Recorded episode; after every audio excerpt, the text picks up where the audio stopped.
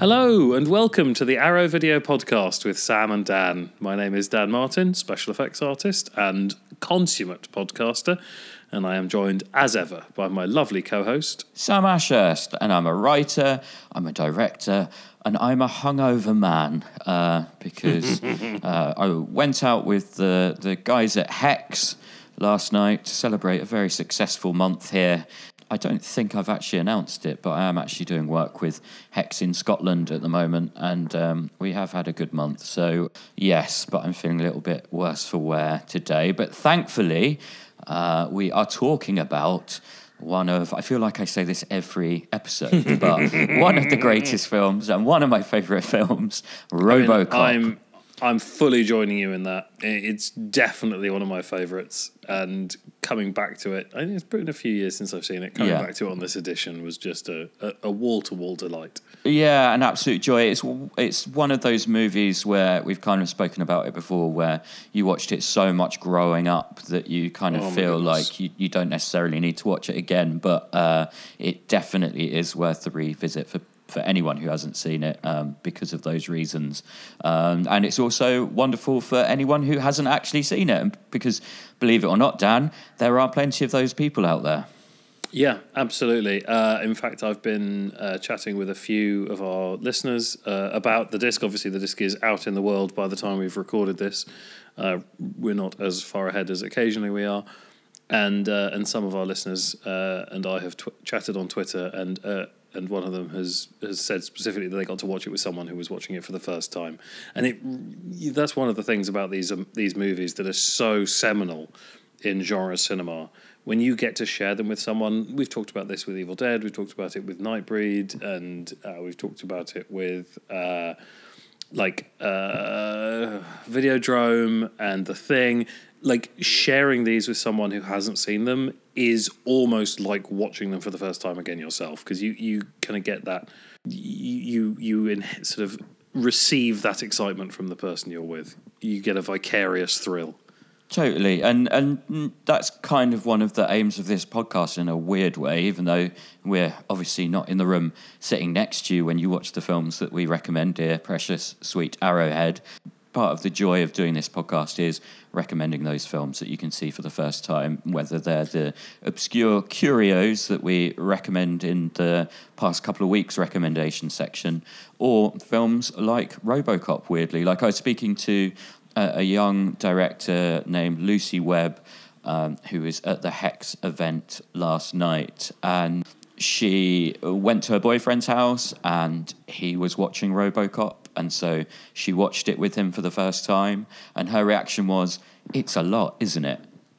in a in a good way. It really In is a way. lot. Yeah, no, absolutely in a good way. She loved it, but it, it there really is so much to this film, and I think that's partly because uh, it had two writers, both of which were coming to the project. Uh, from very different angles and different Yeah. perspectives. But before we get into that, shall we explain the plot of Robocop? Or rather, shall you, Dan? Yeah, okay. Uh, so in a an inevitable future for Detroit, the ongoing privatization of public services in America has led to small and then larger companies taking chunks out of uh, the police force, and now OCP, Omni Consumer Products, uh, is uh, looking to bolster its police stake to clean up the city and make it a more marketable opportunity for its partner project um, inner city development, uh, building condos and so on. So there's a, uh, a sort of a financial impetus for the mechanization of the police force. So within OCP, you've got two different uh, arms fighting for this contract. Uh, you've got the Ed 209 group, who are the front runners, and then you've got the plucky underdogs who have their Robocop initiative.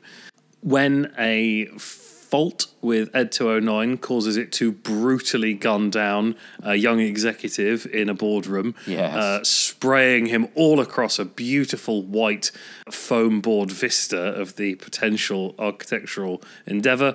The opportunistic Robocop team step forwards and pitch their backup plan, uh, and all it needs is a uh, a dead policeman or a near dead policeman to become the the sort of the surrogate brain stem of their robot cop. And that brainstem is provided by the brutally massacred uh, Peter Weller, who is shot down uh, while on his first day with new partner uh, Nancy. What's Nancy's name? Uh, I've forgotten it. Uh, Lewis. Lewis. Lewis. Thank you. Yeah, yeah, yeah. Lewis. So uh, Peter Weller and and and uh, Lewis are out on the on the road. They get caught up in a uh, a nasty uh, gang shootout after a.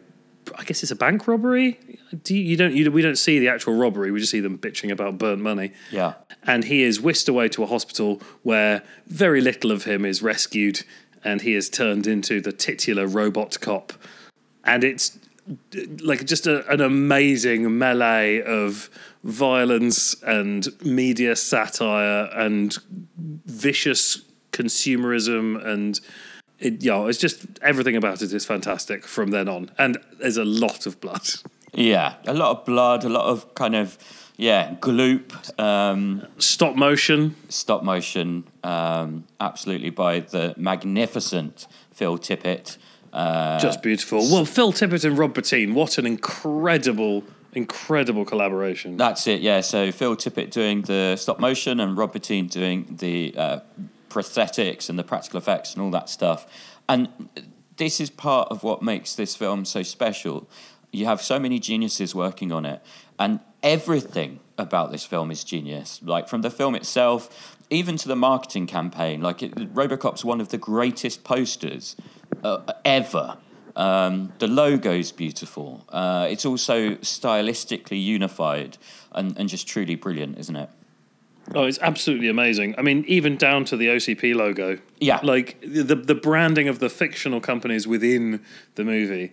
And I think that that's what's interesting is that the movie straddles this incredible like it, it sits on a knife edge between mainstream action cinema and like exploitation trash Totally. And and the fact that it manages to bridge that so perfectly is what makes it such a rousing success.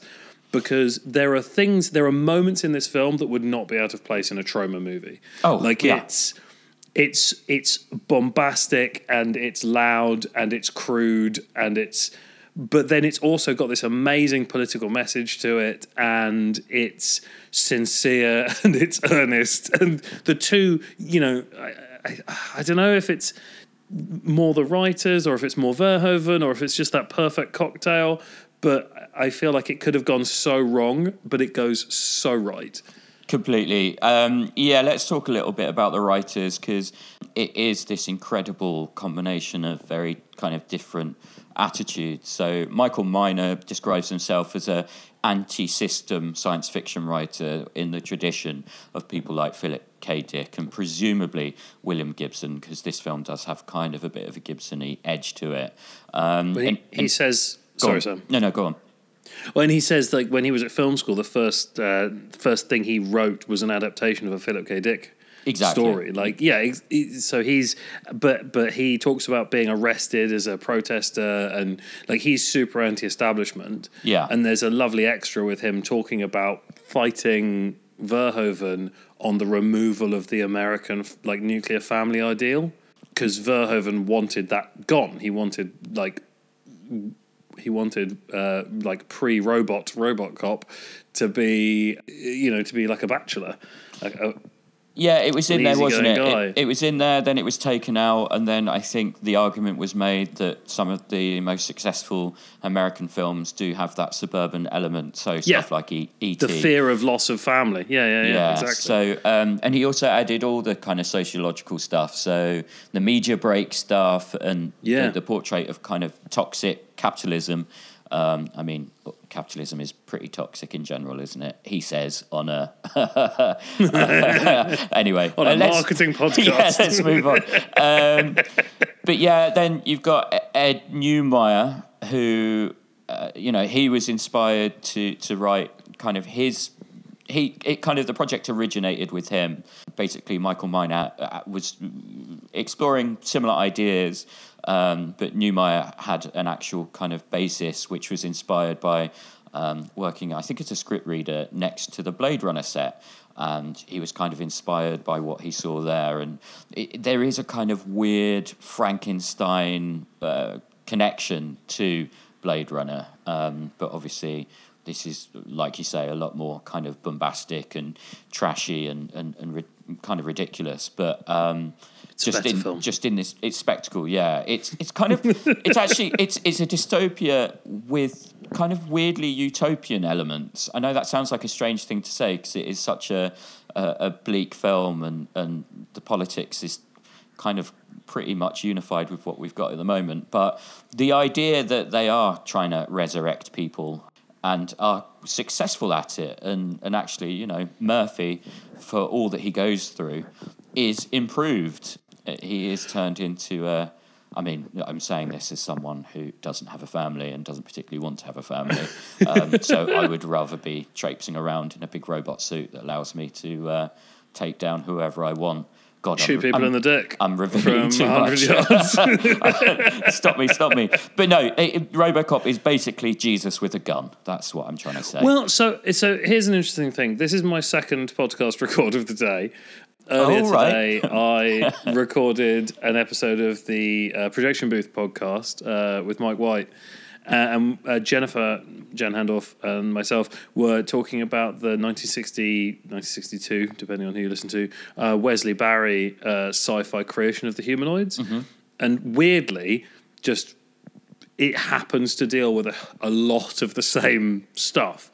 Now, obviously, Robocop is dealing more with the uh, like toxic capitalism, venture like uh, opportunistic capitalism, that kind of thing. But it's also very, very much concerned with what makes someone human. Uh, what it is to improve the frailty of the human body with these sort of like cybernetic advancements. Um, Creation of the Humanoids is uh, a civil rights allegory from the early 60s and is about equality between men and machines. Um, and and obviously owes a lot to Dick and the same, the Dick Smith and the same, uh, Philip K. Dick, sorry, and the same, uh, you know, Do Androids Dream has a lot of parallels with Blade Runner, as does this. Uh, and that again plays with the idea that if you can take a, a human soul and put it into a machine, does that stop the does the machine become the human, or is it a separate thing? well, that that's got a go on. it's got a fantastic line of dialogue in it where they're like arguing like a, a, a machine and a machine that thought it was human are arguing and they say uh, if a man loses his leg does that diminish his soul? D- does he lose a percentage of his soul because he's lost a percentage of his body not even you know a fraction of a percent. So what if all but the head is lost? Has he lost his soul? But what if you could take his mind and transplant it? And and that's very much what's happening with Murphy in this you know he they try to suppress those the memories but it's the memories that make a human. And it's when those things start bleeding back in that he regains his humanity. Yeah. and and going back to his his marital home uh, and remembering the the times with his family remembering those things those are the things that make him human And that's very interesting because um, uh, one of the co-writers, i- his original idea um, for kind of his project was something called Supercop, and that was about a robot suit that turned its user into a sociopath. Um, and he kind of described it as Bad Lieutenant, but with a robot.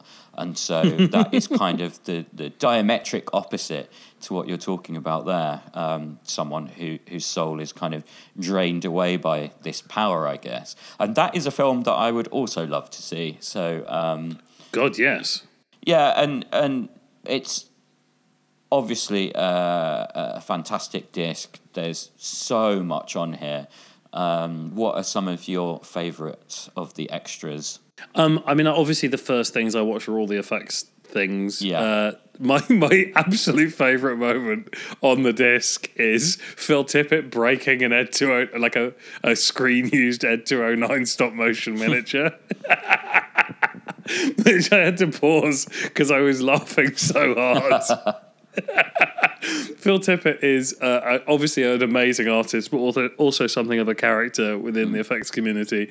And to watch him sort of like at the beginning, I was like, "Well, this is unwieldy" because he's of balancing it on his knee while talking about the scene and manipulating it and stretching this, you know, you know, decades old stop motion puppet, and then one of the hand cannons just like pops off and falls, and there's like a, a, a match cut, and it's back on, and he does a couple more lines, and then it falls off again. So funny. Um, yeah. yeah, it, it's absolutely amazing. Uh, Nancy Allen's interview is absolutely fantastic.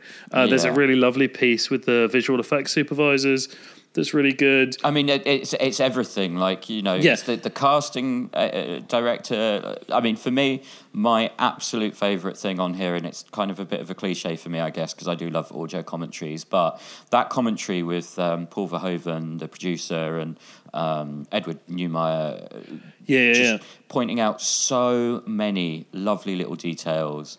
Um, it's exactly what I want from an audio commentary. It's kind of a perfect mixture of enthusiasm and honesty and expertise. Um, there's just so many great moments where they're talking directly about things that are happening on screen and they're actually pointing out stuff that you haven't necessarily noticed or thought about. And yeah, Neumeier credits whoever contributed individual lines and ideas, um, which is really wonderful to hear from a writer.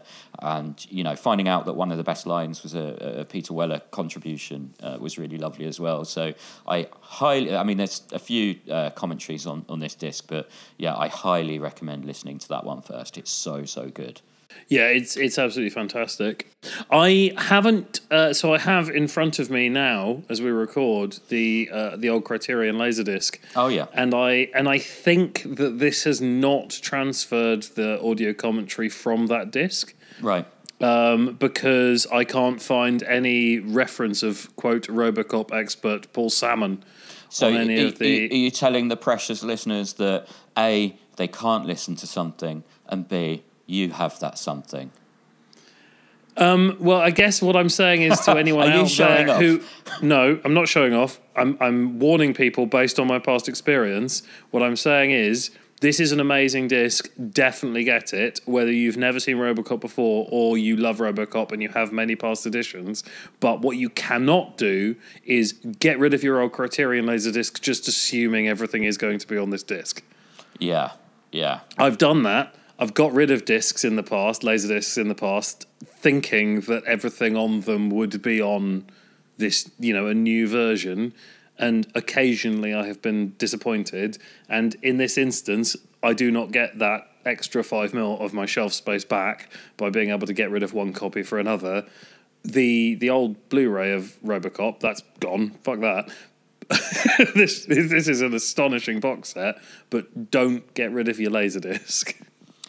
And yeah, um, there's loads of things that I kind of found out uh, through exploring this disc and the, the many, many extras. I, I love the story that's, that's probably well known, but I didn't know it, um, about Verhoeven throwing the script away uh, with, his, Yeah. with his wife kind of digging out the trash and telling him to finish it.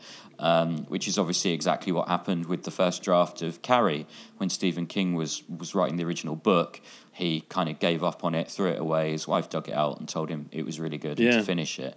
So um, yeah, it's little stories like that where you think, "Fucking hell!" But for one random decision, this film wouldn't exist in this form. Yeah. Um, and and it really is uh, pure cinema, RoboCop. And it's weird. I mean, I think uh, one of the reasons Lucy was so surprised by you know how much there is going on in this film and how layered it is, perhaps, and you know how political it is, perhaps, is because it is called RoboCop. And as much as we know and love that Yeah. title, to perhaps younger generations, it's kind of a ridiculous title. Well, it's. I, I think it it uh, it leans. The title leans much more towards the sort of like trash B movie Exactly, yeah. end of the of the aesthetic and the sensibilities of the film than it does perhaps to the like like dramatic or politically allegorical sensibilities that are so rich within the movie, but you don't necessarily get any indication of them from the title RoboCop. Yeah, and I think the writers were even slightly embarrassed when uh, asked what they were working on. and, and they said Robocop, even though presumably one of them came up with the title. But it could have been even more ridiculous. Arnold Schwarzenegger was originally wanted to play Robocop, uh, to play Murphy. But um, thankfully, Rob Bottin stepped in and said that he was so big he would look like the Michelin man in the suit. So thank you, Rob Bottin, for that. I don't think I want Arnie playing the Terminator and Robocop. Um, No. it, partly because uh, there was a weird uh, trend of uh, I think there's a RoboCop versus Terminator comic. Uh, and I Yeah. believe a video game as well. So uh, we wouldn't have those masterpieces if he played both, probably. Eh, but maybe we'll get a movie. Oh, yeah. How, how much would you like? Given given I haven't seen the most recent Terminator movie, but given the in constant desire to re- reboot and remake and, Yeah. and sequelize, uh, would you watch a, a, a Terminator RoboCop Terminator versus RoboCop movie made this year? It, it truly depends on how woke it is, Dan. It's it's no, it's it's uh, second unit is directed by Lloyd Kaufman. I'm in. I'm already watching it. Um, and, by the way, Put it into my brain. dear sweet precious arrowheads, if there are any snowflakes out there listening to this, I am only joking with my uh, right wing persona that I've developed over the past couple of episodes. I promise normal service will be resumed. Um, but yeah, speaking of like sequels and spin offs and all that kind of stuff, um, I absolutely love Robocop 2. A lot of people Yeah. hate it. No, I've got a lot of time for RoboCop 2, particularly the uh, the amazing montage Yeah. of failed secondary RoboCops. It's incredible, and it's so dark. You know, like the kind of vicious child gangster in it, and yeah, the the whole kind of narc stuff. Um, yeah, it's uh, it, it it is kind of an amazing film. So if you haven't sought out RoboCop two, and I think there's a lot less RoboCop two fans out there than there are RoboCop fans, uh, and and as such, you may have been put off watching it, but. I do recommend that you seek out RoboCop 2 if you haven't seen it. It is a, a, a weird gonzo masterpiece. yeah, it is. Uh, it is a weird delight. Yeah. Um, how how do you feel about the TV series, Sam? Now, I actually reviewed the TV series. Um, I, I believe this was very early in, in my uh, writing career. I think I reviewed it for DVD Review or SFX. But basically, I think my review can be summed up in one sentence, which is that Robocop walks like Crichton with the shits. Robocroc of shit. Yeah. um, basically, it, it's a, a, true example of uh, the mystic energy that's at the center of the original film, and that it really was truly the combination of all of these talents that made Robocop so special.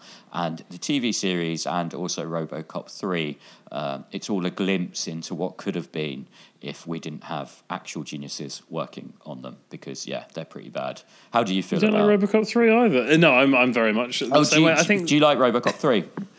uh, I have zero memory of RoboCop three. That's part of the Um, issue. He flies in it. Dan. Do you remember that? What's that? He flies in it. Do you remember that?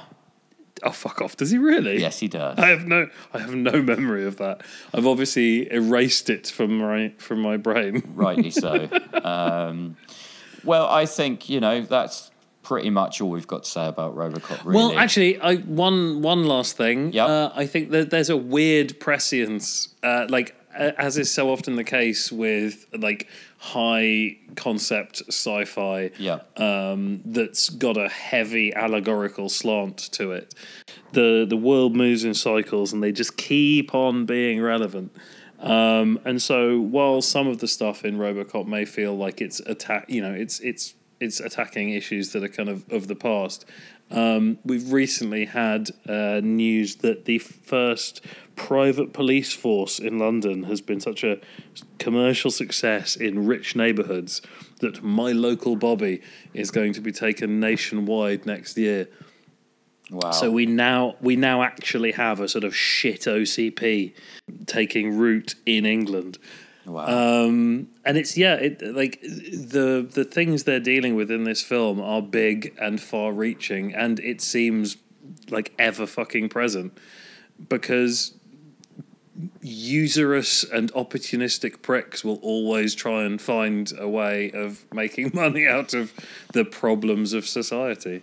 Um, Yeah. And I think that that's one of the things that makes it such an amazing film and so easy to return to is that, you know, uh, while some of it may feel a little dated now, it survives incredibly well because the the the the subjects it deals with are kind of constant. Yeah, completely, completely, and yeah, the I, I'd say even more than that, the tone of RoboCop feels like our current reality.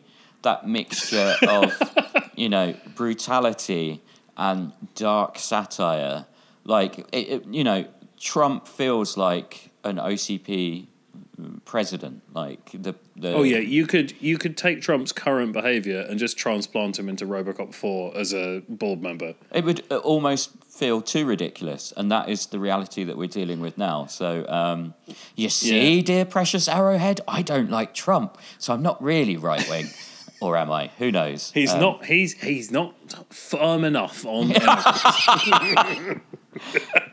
Yeah, exactly. Yeah, he'd, he'd be. but the thing is, the thing is, Trump is like a hot, like a weird halfway house between an OCP executive and the "I'd buy that for a dollar" guy. I couldn't put that, but that is a beautiful way to lead into um, our, our lovely recommendations. Uh, what is your first recommendation based on RoboCop? Uh, my first book, and uh, you may may surprise you, it may not surprise you, but my first recommendation, based on RoboCop, is the 1986 classic, directed by Richard Haines and Lloyd Kaufman. It's Class of Nuke 'Em High. Yeah, that's great.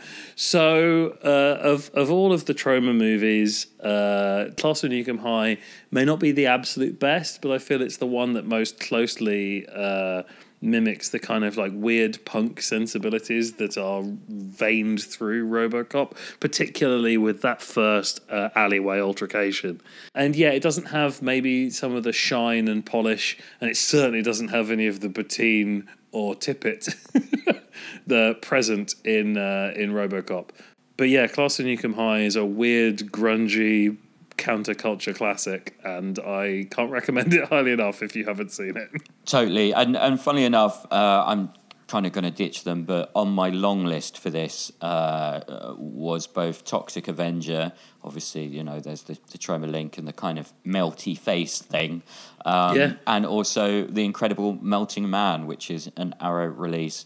And um, I think was an influence on this uh, on some level, but instead I am well, you've got to remember Rob Bottin and Rick Baker. Rob Bottin, who did the makeup effects for this, was Rick Baker's uh, junior, and Rick Baker did the makeup effects for Incredible Melting Man. Exa- exactly. So I, I feel that skills learnt there were definitely transferred onto this uh, for one particular scene. Um, so yeah, that they were on the long list, but instead I am going to. I, I think I'd rather recommend the graphic novel, but to keep things consistent, I am going to recommend the animated movie version of this.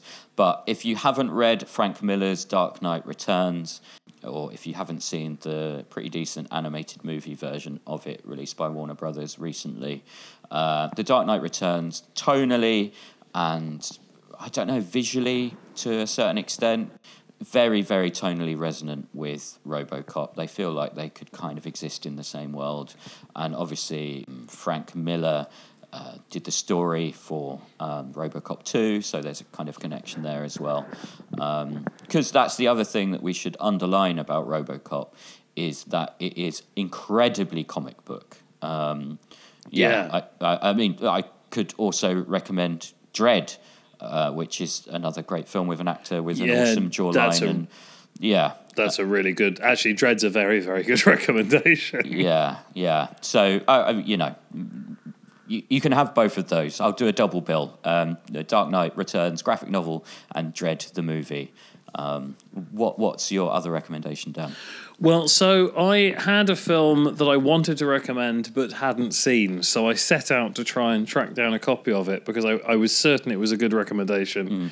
Uh, but I didn't want to recommend it without having watched it. I failed. Uh, I haven't managed to watch it. I'm going to recommend it anyway, but I've got like a sort of a, a tacit like secondary recommendation to go with it. So it's it's uh, Phil Tippett, Mad Dreams and Monsters. It's a documentary about Phil's life uh, and career. It played at Cannes this year. I wasn't able to catch it. Directed by Gilles Penso and Alexandra Poset, uh, Poncet, rather yeah, Phil, like I said, he's an, this amazing talent with, uh, you know, starting on Star Wars uh, and then going through to Starship Troopers and uh, obviously Robocop. I think he did some stuff with, he might have done some stuff with Stan Winston on. Um, yeah, he definitely did because he was on Jurassic Park because his name used to crop up in that meme. Yeah, with exactly. uh, dinosaur Yeah. wrangler Phil Tippett. You, had, one, job. Yeah, yeah. Yeah, exactly. He's amazing, but he's also a massive acid casualty and a fascinating man to hear talk about the creative process. Uh, so I'm very, very excited to see the documentary. I have not yet seen it. Uh, if you want a window into it, there's a, a good like half hour documentary about him that Vice did called Phil Tippett: My Life in Monsters, um, which is really nice, uh, and I feel is probably like a sort of a, a, a tester for Mad Dreams and Monsters, um, which I which you know hasn't hasn't really come out yet. So so both of those are recommendations, but bear in mind I haven't seen Mad Dreams and Monsters myself yet. Well, very quickly, even though I've done my two, I will also throw in Gun Crazy from 1950, which is one of the films that um, the two writers screened uh, during the making of, or, or the writing of Robocop. Um, and yeah, I, there's not a massive connection outside of that, but it's just a really fucking great movie from 1950. And also, if there are any younglings out there who haven't seen Starship Troopers, you Oh may goodness. exist. Uh, it is a truly perfect double bill, and you can kind of see Verhoeven thinking about things in this film that he would later expand upon in Starship Troopers. Um, yeah, they're yeah, they're they're both sort of criticisms of the right wing ideologue.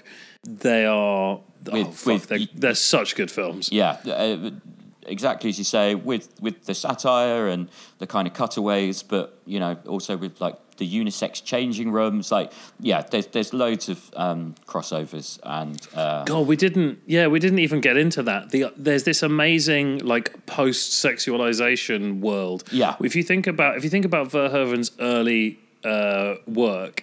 Uh, and his like sort of Dutch dramas and Dutch movies that he was doing, and and the reason that he wanted uh, Murphy to be like a swinging bachelor because he was like, ah, he doesn't need a family to be a cool character. We should have him be like a a free guy.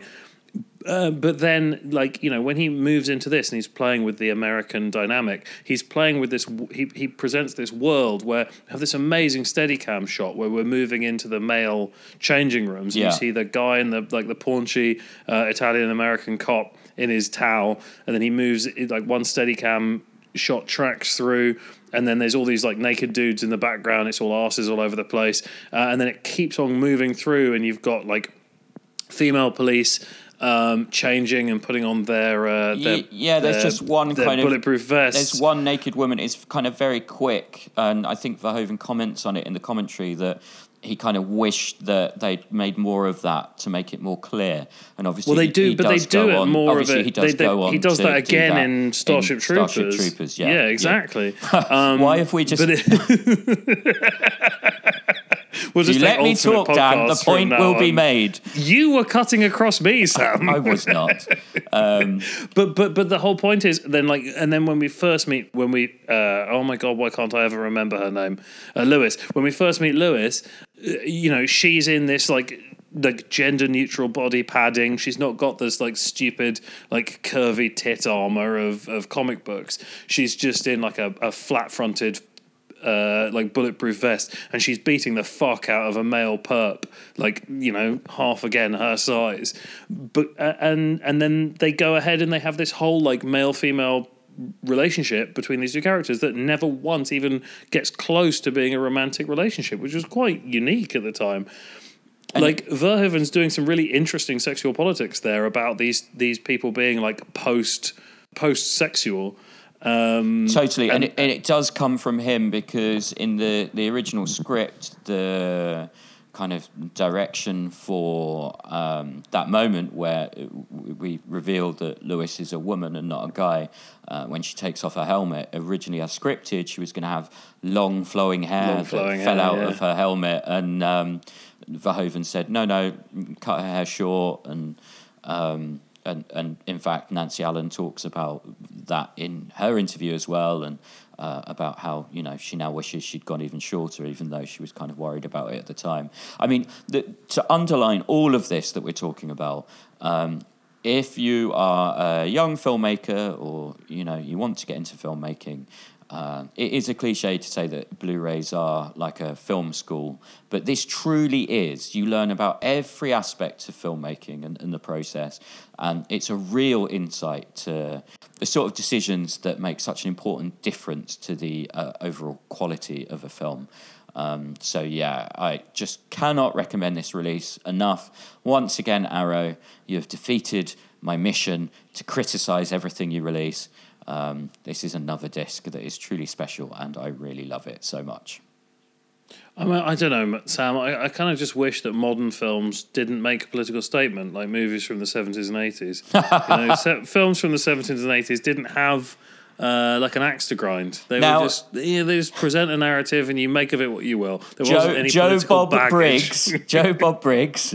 Um, thank you for this guest appearance on the podcast. But he was talking about horror films there. And uh, to get uh, slightly controversial for a second and, you know, to do my mentions on Twitter, I sort of see where he's coming from um, in the uh, horror used to be, I don't know, it just feels like that subtext. let's get into it, Dan. It's fine. That subtext. I'm not saying it. uh, Obviously, there's always been political subtext to um, many, many of the great horror films that we all love from the 70s and 80s. But I I think sometimes in the modern world, some horror films, it, it feels like the point is to make a political point and that's the starting point rather than the story and kind of weaving it into a story that has to be told. It feels like there is a definite market um, for movies that kind of um, are a bit politically on the nose. How do you feel about that, Dan? I can hear you silently raging. So uh, I have a terrible habit of talking over Sam when we do these records. and uh, earlier I promised Sam I would try and rein that in a bit. And that took literally every fibre of any strength I have. But now, Dan, not you have to- the to shout all opportunity. You have the opportunity to uh, make your point, which I'm sure will be valuable. So I would say that in the eyes of uh, a lot of like mainstream critics, this is almost in RoboCop is almost indistinguishable from a horror film. Yet sci-fi, but horror and sci-fi aren't mutually exclusive, as Alien will attest. I have literally never heard anyone describe Ro- RoboCop as a horror film, apart from Have you ever heard anyone describe it as horrific? Um, I've heard people uh, describe it as brutal and violent. That'll do. That'll do. They're basically the same thing as far as so the main, not true. as far as as far as mainstream criticism goes, they're com- it's completely the same. The complaint This about horror is not that it. Oh, I don't like that it deals with ghosts. Like every now and then, you might have someone complain about like atheism, but for the most part, it's because of the violence. Yeah, yeah, but we're, we're talking about we're not talking about descriptives. We're talking about genre, and so no one has described. But genre RoboCop doesn't genre doesn't movie. exist. It's a set of it's a set of arbitrary fence posts that we put we we ourselves have put across film to make them easier to describe when we're talking to each other. And like you know, you and I have had arguments about what genre films are time and time again on this podcast. So like I, I, I think to to say well because this one's got a robot in it it doesn't count. It also has like a man being like smashed into an acid like truck and then exploding on the bonnet of another uh, an acid tank and then exploding on the bonnet of another car when it hits him because he's gone so melty that he comes apart like a watermelon. Like that's a that's a horror moment. It just happens to exist in a film that's about a robot, so we call it sci-fi. The the the, the main point is that genre cinema in general has always been about allegory. And to yes, maybe there are a few films nowadays where the it's a little bit on the nose and people get a bit like ire, uh, like you know, they, they they get their backs up about the fact that they're being told what to think, quote unquote. But the the problem is that normally it's just because they don't want to agree with the statement that the person is making. I'm sure that corporate capitalists would watch RoboCop and feel personally attacked.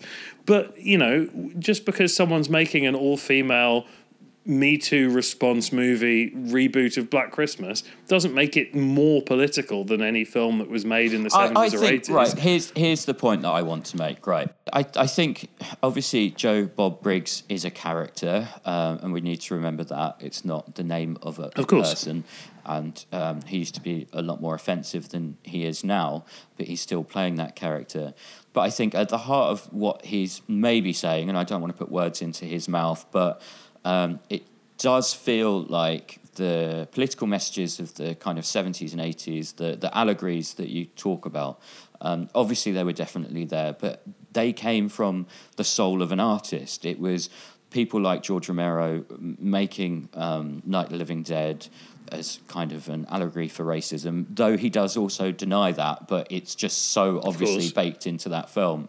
I think a lot of these films were made because creatives and artists had something that they passionately wanted to say in the form of their art.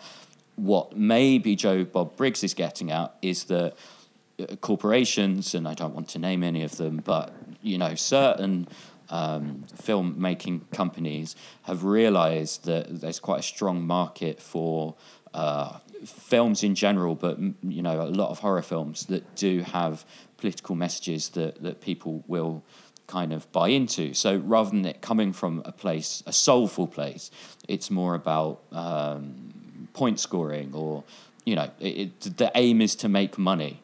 And I think maybe Joe Bob Briggs is harkening back to um, uh, uh, an era where it, didn't feel like that was kind of the main aim. Though obviously it is the film industry, it's the film business, so everyone's always wanted to make money. But do you, do you see what I'm getting at? I do. I do see what you're getting at, and I think that you're right in the distinction between films then and now, perhaps, and how they're made. I'm not entirely sure I agree with that being Joe Bob's Briggs's uh, intent, but like you said, you're not putting words in his mouth. You're just uh, you're making assumptions based on what he said. So that's I mean, absolutely fair. I, I guess it, it's it's just kind of where I'm coming from. Maybe um, maybe I'm projecting my own thoughts onto it because uh, let's not forget I have just made. Uh, a horror movie that has a very strong and clear kind of political message to it that is born out of um, things that I've uh, kind of seen, heard, and and yeah, um, I, I don't want to uh, go too much into it because I don't want to um, spoil the movie. But um, I, I, see there being a difference between what I've made very passionately and some of the stuff that, that's out there that just feels a I bit think, more cynical and, and it doesn't well, feel think, like it's come I, from artists. I think the distinction is corporate versus independent. Yeah. And uh, you know, Romero was making these pictures, and that's so you know, true. when when he made Night of the Living Dead, it was pocket funded. You know, like that was that wasn't a studio picture. And I think that that's one of the things that makes Robocop so amazing is that it managed to be ostensibly a, a studio picture while maintaining this amazing, you know, political allegorical content yeah, yeah, like that's that's very different. And uh, like I'm reading a, a biopic of well, uh, it's it's sort of a more of a melange uh, beyond a singular biopic, but it's in part a biopic of Run Run Shaw mm-hmm. at the moment. And there's an amazing quote in it where someone asked him what his favorite type of movie was, and he said, "Oh, my favorite type of movie, it's a movie that makes money." that's it. And it, and that's what it boils down to. Like he made some of my favorite films, but at the end of the day, he was a fucking venture capitalist. This is it. but you know, uh, true artists can can make true art working within the corporate structure. Um, it will always be better. Um, films made independently um, will always be better than films that uh, have to go through the corporate studio system. You know, there are great movies in both, don't get me wrong, but in terms of getting into the, the pure vision of an artist, then uh, anything made with less restrictions. Um, ideologically, I think that practical restrictions are actually really good for independent films, and um, that's another thing that kind of makes them special. But um, yeah, I just think that uh, independents make movies and want them to make money so they can make more movies, so they can express themselves more, so they Of can, course. they can you know add things to their legacy and and create uh, an overall um, I guess statement. Um, or representation of, of their their thoughts and feelings, whereas on the corporate side, they just want to make churn out um, you know kind of any old shit and if it's good great but if it isn't as long as people have bought tickets they don't really give a fuck because they've got the money of of the audience um, and and that's Yeah. the difference no it's true it's true like there's so many um, Well, I agree with you, but that at is you've got to remember that that cynicism is behind the funding of RoboCop. So the fact that you know Sophia Takal and April Wolf have been given the money to make a, a new Black Christmas, and it's got an all-female crew, uh, all-female cast.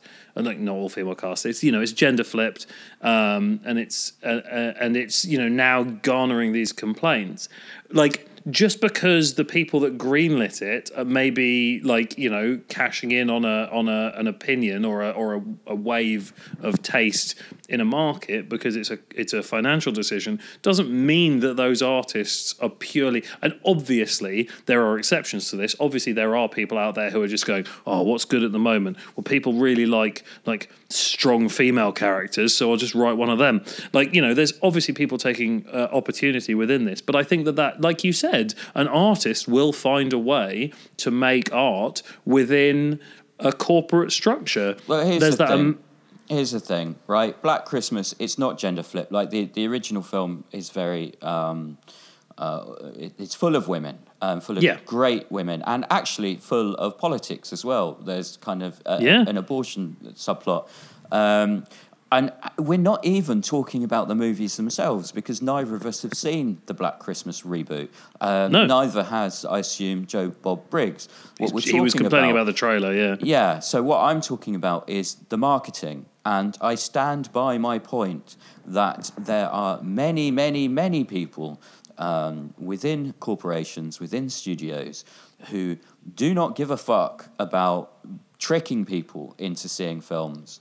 Um, and they they don't care about legacy. No, you're All right, They you're care completely about right. Is money. So they don't care that they've sold a ticket on false pretenses because they've got the money. So who cares? And these people will go and see whatever film they want to market next, as long as they, you know. Um, Put enough things into the trailer that, that, that make you want to go and Man, see it, you're- you're- if no, you're completely right. Even if those things are like the best parts of the movie. So the so, number yeah. of the number of borderline mainstream genre films I've seen where they've been advertised like something totally other Yeah. from what they are, and all I can think is, yeah, look, you may not have had the groundswell that you had from based on your trailer if you'd been honest about what this film was but you wouldn't also have had everybody coming out of the cinema being like i don't like long movies no there was a lot of talking and, and this is like this is what it just be fucking honest to. about what you're selling Yeah, and this is kind of why I'm I'm making this point so passionately and over such a, a long period of time, because I do think that at the moment in culture um, there are a lot of loud voices in um, marketing for for movies, and it, it's kind of detrimental for for some of those other quieter voices who may have something actually more resonant to say and and it, it just worries me. And whether or not Joe Bob Briggs was making that point, I don't fucking know. But um, my point is, independent movies forever. Fuck the corporations. Um, and uh, thank you very much. Good night. That takes us very neatly into films we've watched recently. yes, after that diatribe, let's uh, let's lighten the mood. What have you watched in the past couple of weeks, Dan? That you Uh, would so recommend? this very morning, I watched uh, a film that I saw a trailer for at the Bell Lightbox in Toronto at the beginning of the year, and I thought, "Holy fuck, I need to see that movie." And then for a while, I thought I'd kind of imagined it uh, when I saw a trailer for that Claire Denis picture about space High that came out. High Life, thank you. Uh, which I have not seen, but uh, I'm not a massive fan of Claire Denis. And then some of my staff saw it and they reported back to me, and I was like, no, it doesn't sound like I'd like it. Fuck, was that the thing I saw in Toronto?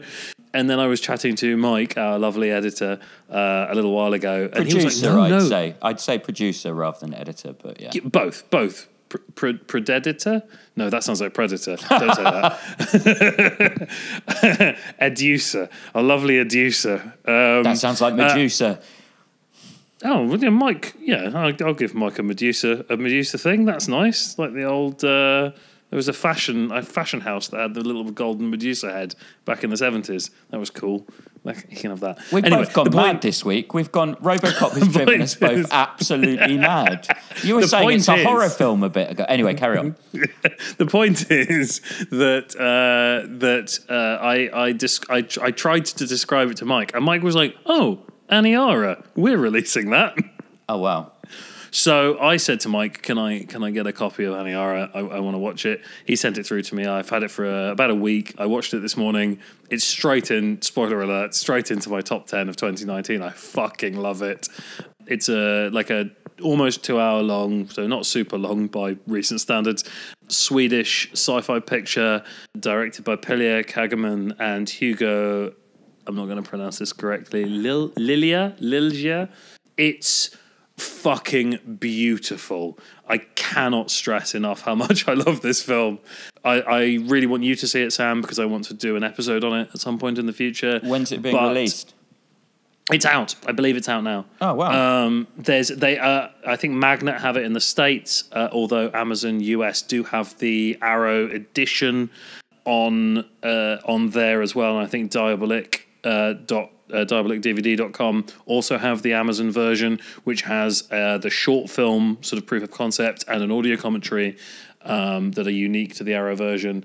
Uh, it's a really, really lovely disc, but um, it's essentially it's like uh, Creation of the Humanoids, the film I mentioned earlier. It starts with a montage of the destruction of Earth in a nuclear fire, um, and then what just such a sweet, beautiful moment at the beginning of this film because it begins at the end of Earth. It's about like the destruction destruction of the planet and and what we do after that.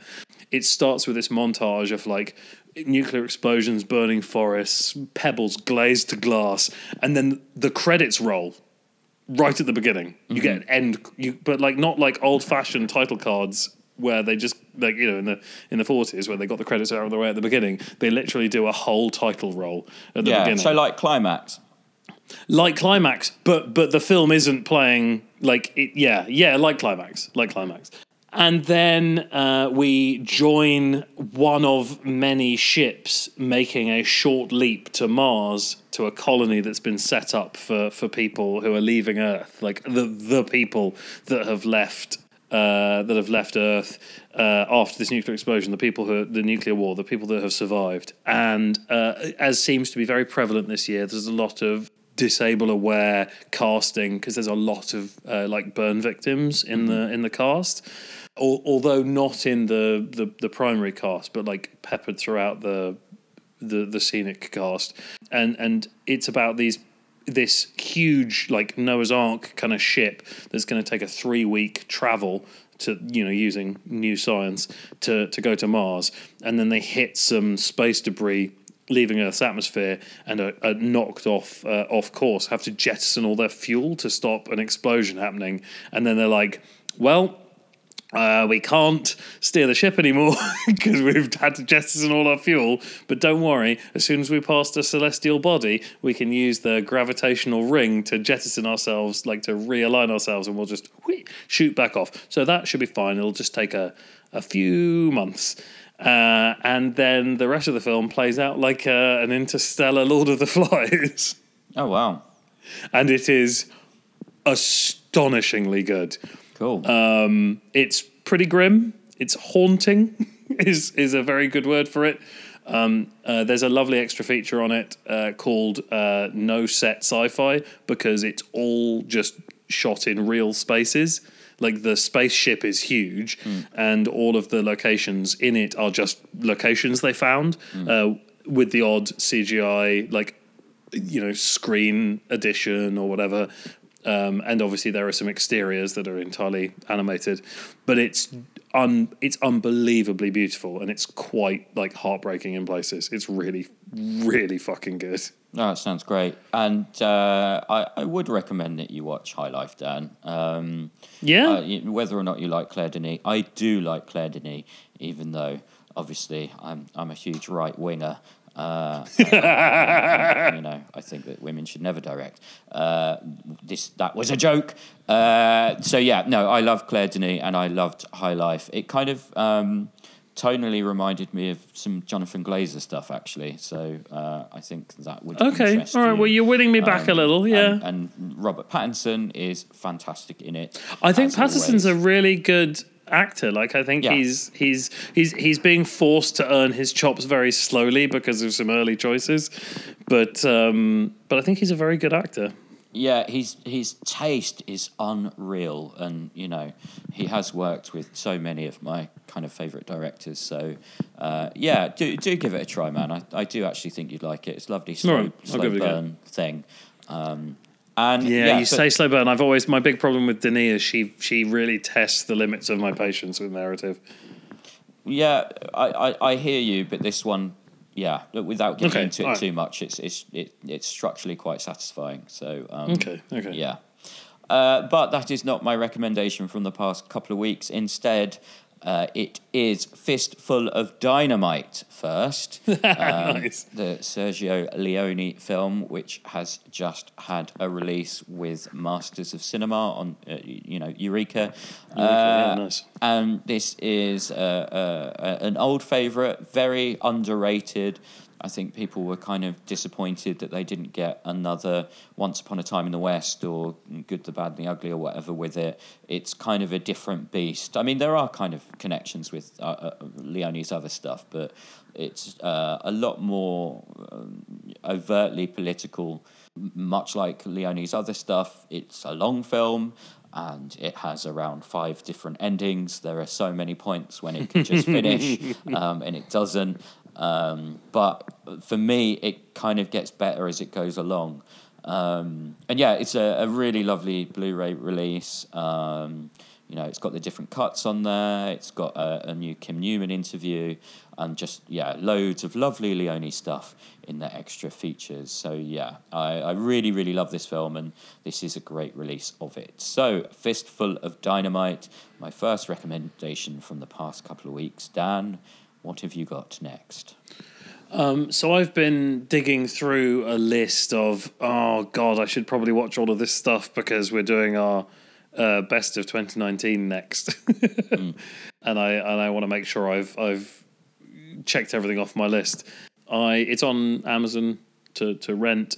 Uh, I watched The Art of Self Defense, the Riley Stearns um, picture yesterday. Have you seen that? No. I love it. I really, I really love it. I like uh, like really dour straight comedy. It's I, for the first like act, I thought it was going to just be ripping off Foul King. You seen that the Korean picture, Foul No. King? It's uh, about a guy who gets mugged and wants to played by Jesse Eisenberg uh, and wants to uh, like find meaning uh, and like feel strong and better. He's bullied at work. Everything's bullshit, uh, and so he joins. Uh, he ends up getting involved with a dojo with a like a, a weird karate dojo, and I thought it was going to be like Foul King, which is this great Korean picture about a, a, a young Korean businessman who, in a similar situation, ends up joining a Mexican wrestling class. But it goes off in a completely different direction. Imogen Poots uh, is in it and plays this uh, fantastic brown belt in the class. Obviously, Eisenberg starts off as a white belt.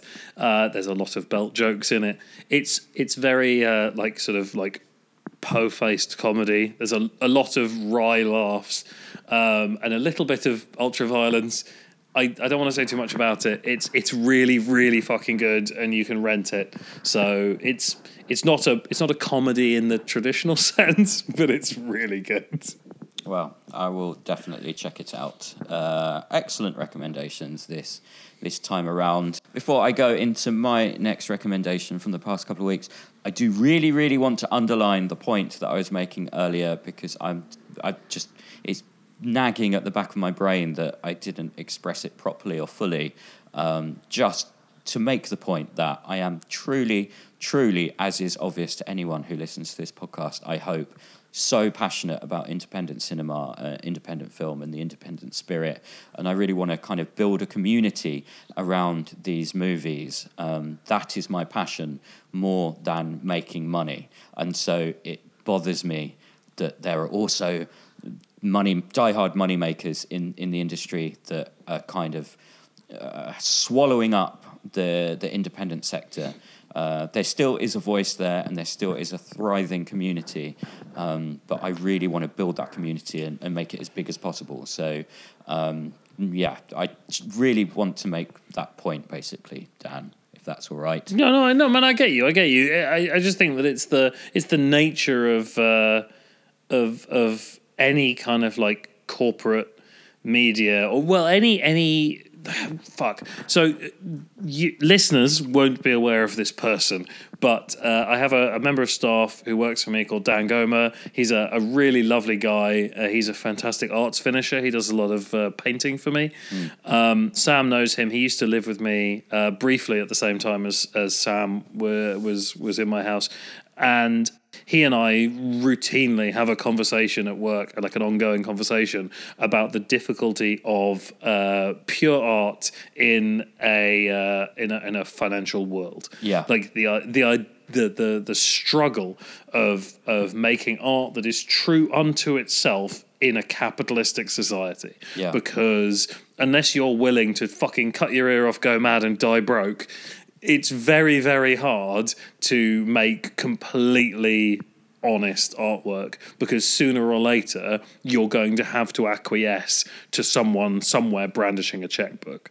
Now you know as a uh, when i'm in my daily life as a special effects artist i am an artist you know i'm a i'm a i'm an engineer i'm a sculptor i'm a you know i'm a painter i do all of these things but i'm doing them by and large i'm doing them to a quite a strong brief so I have to work within parameters set to me by someone else. Now, I'm often lucky in that that person themselves is an artist. Yeah. So when I get to work for someone like Ben Wheatley or Brandon Cronenberg, like Richard Stanley, and, and, and yeah, Richard Stanley, exactly. Like many, many other uh, uh, other fantastic artists who I get to collaborate with, then I have this fantastic freedom. But often, and not always, but often, there is another layer above because that director isn't the person controlling the bank. So someone somewhere else says, well, no, that's going to cost too much, or mm, well, that's not really what we want, or mm, that's not going to get us the rating that we want. So I have to balance this space between my own artistic integrity, my collaborative integrity with the artist that I'm working with, the director,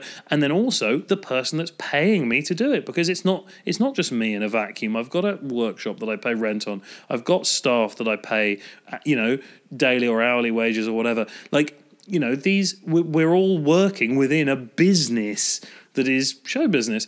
So it's it's very difficult. Like I, I had a conversation with Dan in, in the workshop the other day, and he, he said to me, How do you still love films so much when you so regularly have the thing that you want, that you love about a project just shat upon? like when someone goes, Oh no, no, we're not going to do it like that. You have to do it like this now. And it's like, well, that's not well, that's not the one I wanted to do. and I was like, well, but you know, you find the bits you love. You find the moments in it that ignite a fire in you, and then the rest of it you just do. It's fine. You just get it out of the way. It's like nothing that I have to do is horrible. Like I'm not fucking killing cattle with a bolt gun. You know, even on a bad day, I'm sculpting and I'm molding and I'm casting and I'm painting. These are things I love.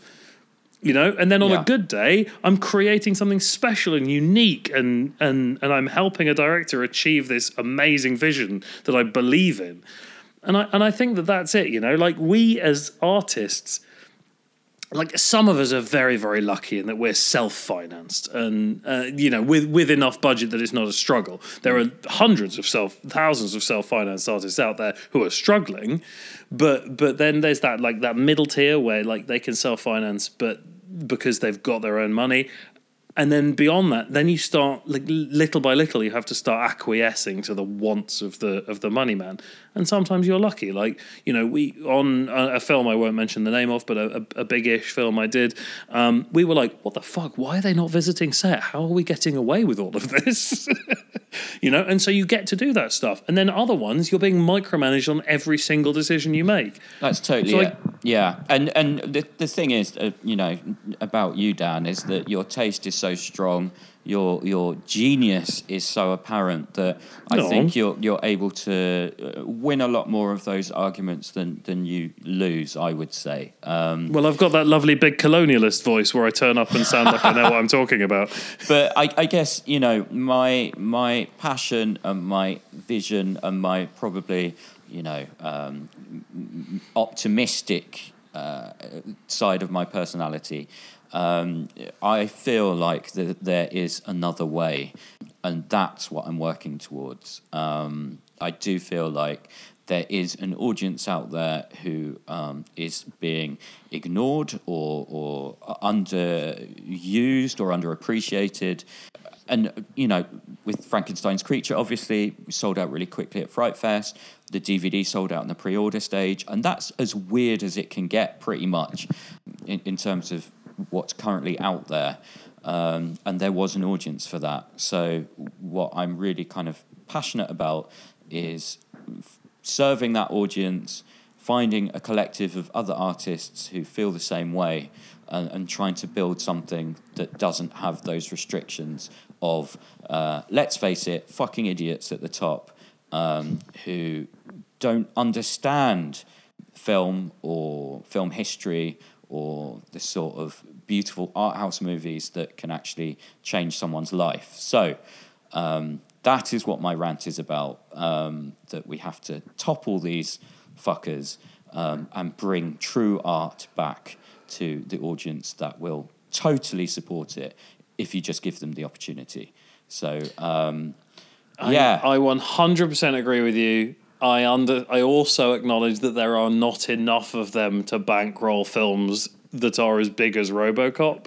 So the the genius of RoboCop is that it spans the mainstream and the cult. It manages to be an independent film within the studio system. Completely. And like if we if we smashed the people that only cared about money, then Run Run would never have been able to make Come Drink with Me. Like you know, the, there are these amazing films that slip through the cracks, and I think that that's what we have to aim for is to to make our to make our chops in the indie world, and then once we find a seat in the corporate system, to be able to keep our voice, and that's the real struggle.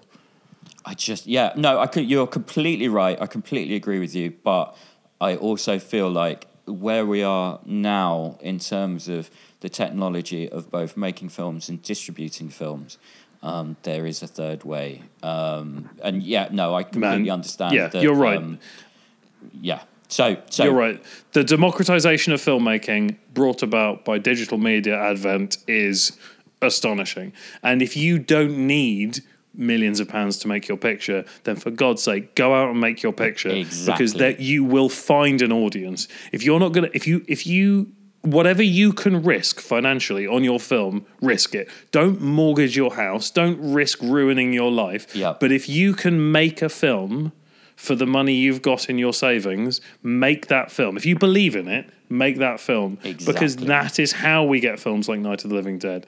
And that is how, you know, all these amazing little indie self financed pictures they're so important. And who fucking knows? You only have to make one minorly successful art house film, and they'll let you direct a fucking Star Wars picture these days. So your whole career's made. But again, this is my point. Your whole career isn't made. Sorry, Dan. You are completely right with what you're saying, but I can't let that go. Especially No, I know. You know I that- was being flippant. especially the example that you've just used because Star Wars is the fucking end of a career now. Um, it will chew you up and spit you out, and this is the corporate culture that has has kind of poisoned film at the moment.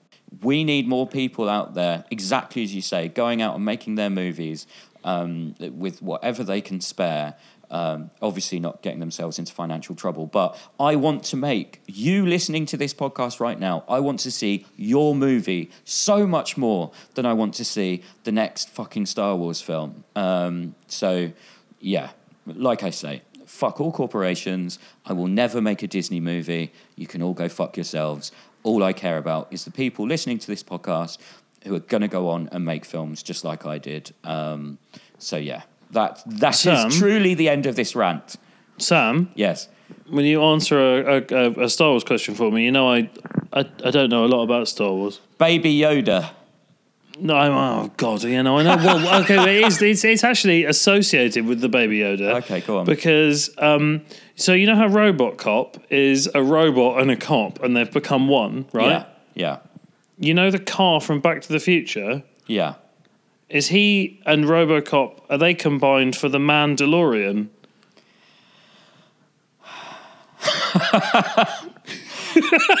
I like how long that laugh took. I, I it just it, it, it, percolated in my brain and I decided that yes, after all, that is very funny. So um, well done, Dan. Yes, that is right. Um, but no, I'm I'm majorly off Star Wars, um, so I haven't seen. And obviously, The Mandalorian hasn't released in this country yet, anyway, so I wouldn't have No, seen I've not it. seen but any of it, but I, I have seen, some is- amazing, terrible like fan art. like gifs and Yoda. clips. Like we, you know, in the UK, we might as well not subscribe to Disney Plus because will have seen everything from the only thing that's on that service. Um, uh, anyway, I'm really going to stop my uh, career suicide live on air. Um, this is like the podcast version of Network, isn't it? But anyway, I'm going to move on. I think this has been a very good episode. I'm going to move on to uh, my next recommendation. And oh God, are we still doing that? yeah, I, I, I, in the middle of that, I, I had this big old rant. Um, and in fact, I'm going to break tradition once more because this is actually more to recommend a night. Uh, than the individual films. Uh, I You gave me so it. much shit for recommending a TV show.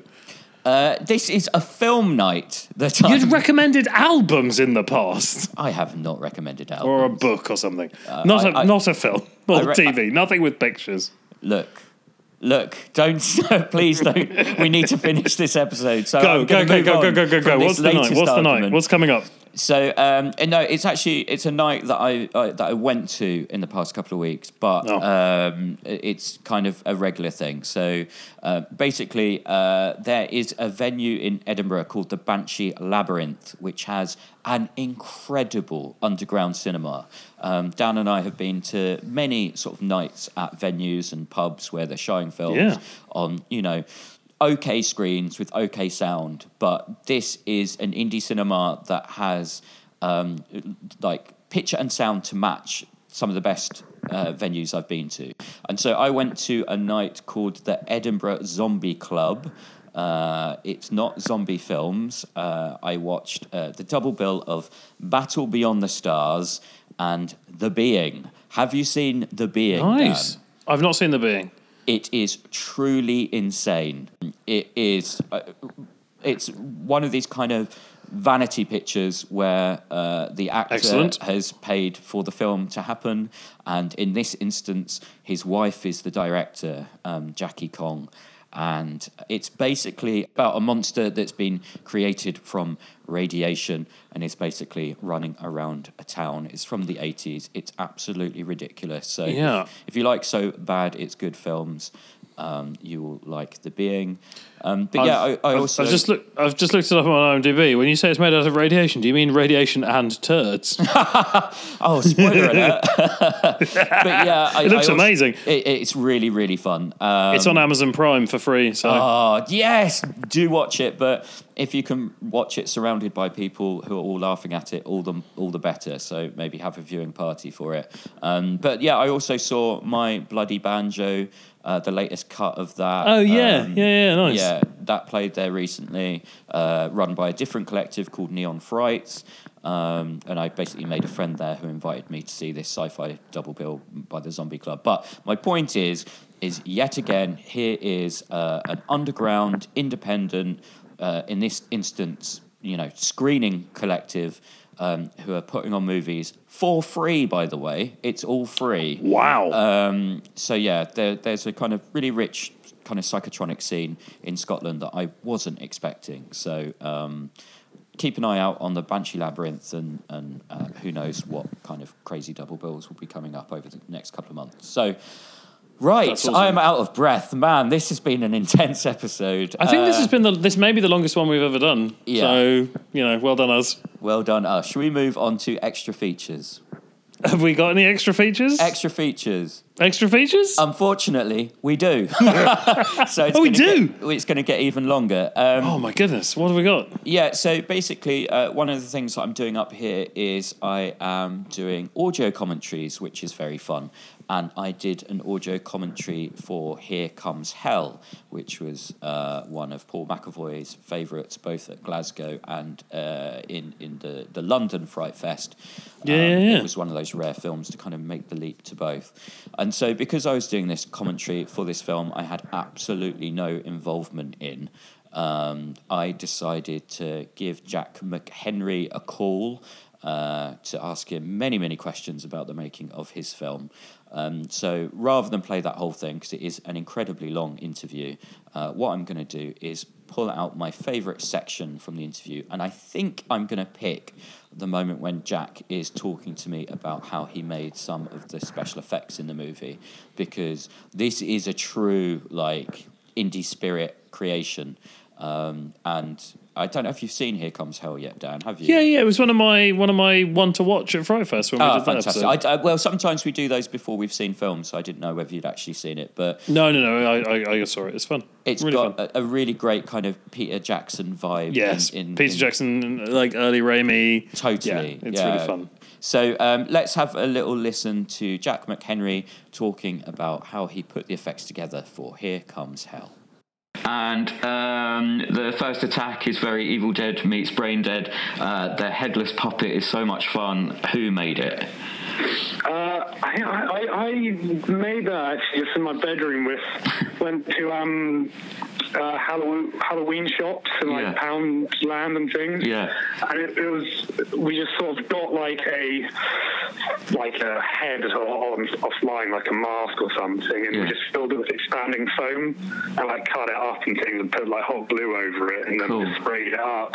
And then just put it on like a little uh, like L bracket as shoulders. Yeah. And that's just my brother underneath it running Yeah. around. like, that's why he's got very long arms and stuff. it, doesn't, it, it doesn't work, but it kind of fits in with, I think. But It's fantastic, Yeah. man, and it's that that the the sequence where they're trying to sort of stay quiet and and it's kind of sniffing them, kind of looking at them. It's Yeah. really creepy, man. It works really well. oh, oh, thank you. Yeah, um, and it feels yeah very Peter Jackson, I guess. You know. yeah, big. Did you- big influence? Did you watch a lot of YouTube videos uh, about how they, they did those uh, early horror films, or like how did you um, use him as an influence? Yeah, th- uh, yeah, I did. There was, there's a good one actually about bad taste about him like making it. I Yeah. think. And like his stuff he made is so much better.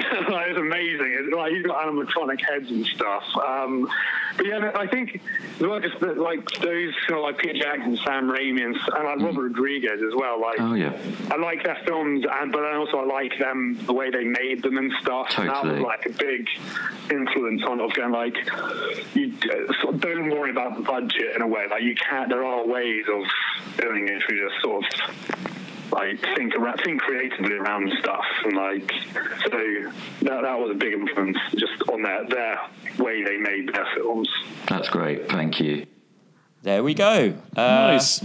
Right. That, that- let's really wrap this up now, Dan. But would you like to give your social media information so people can give us their thoughts and feelings on the things that we've discussed this week?